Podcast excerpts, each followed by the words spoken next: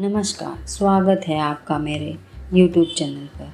आज मैं आपको मिट्टी के घड़े के बारे में बताने वाली हूँ। मिट्टी का घड़ा या सुराही में पानी भरकर आप अपने घर के उत्तर दिशा में रखने पर धन से जुड़ी सारी समस्याओं का समाधान मिलता है, क्योंकि उत्तर दिशा कुबेर की दिशा मानी जाती है। इस घड़े से प्रतिदिन पौधे में पानी डालने से मानसिक तनाव में लाभ मिलता है। धन्यवाद। आप मेरे इस चैनल को सब्सक्राइब ज़रूर कीजिए।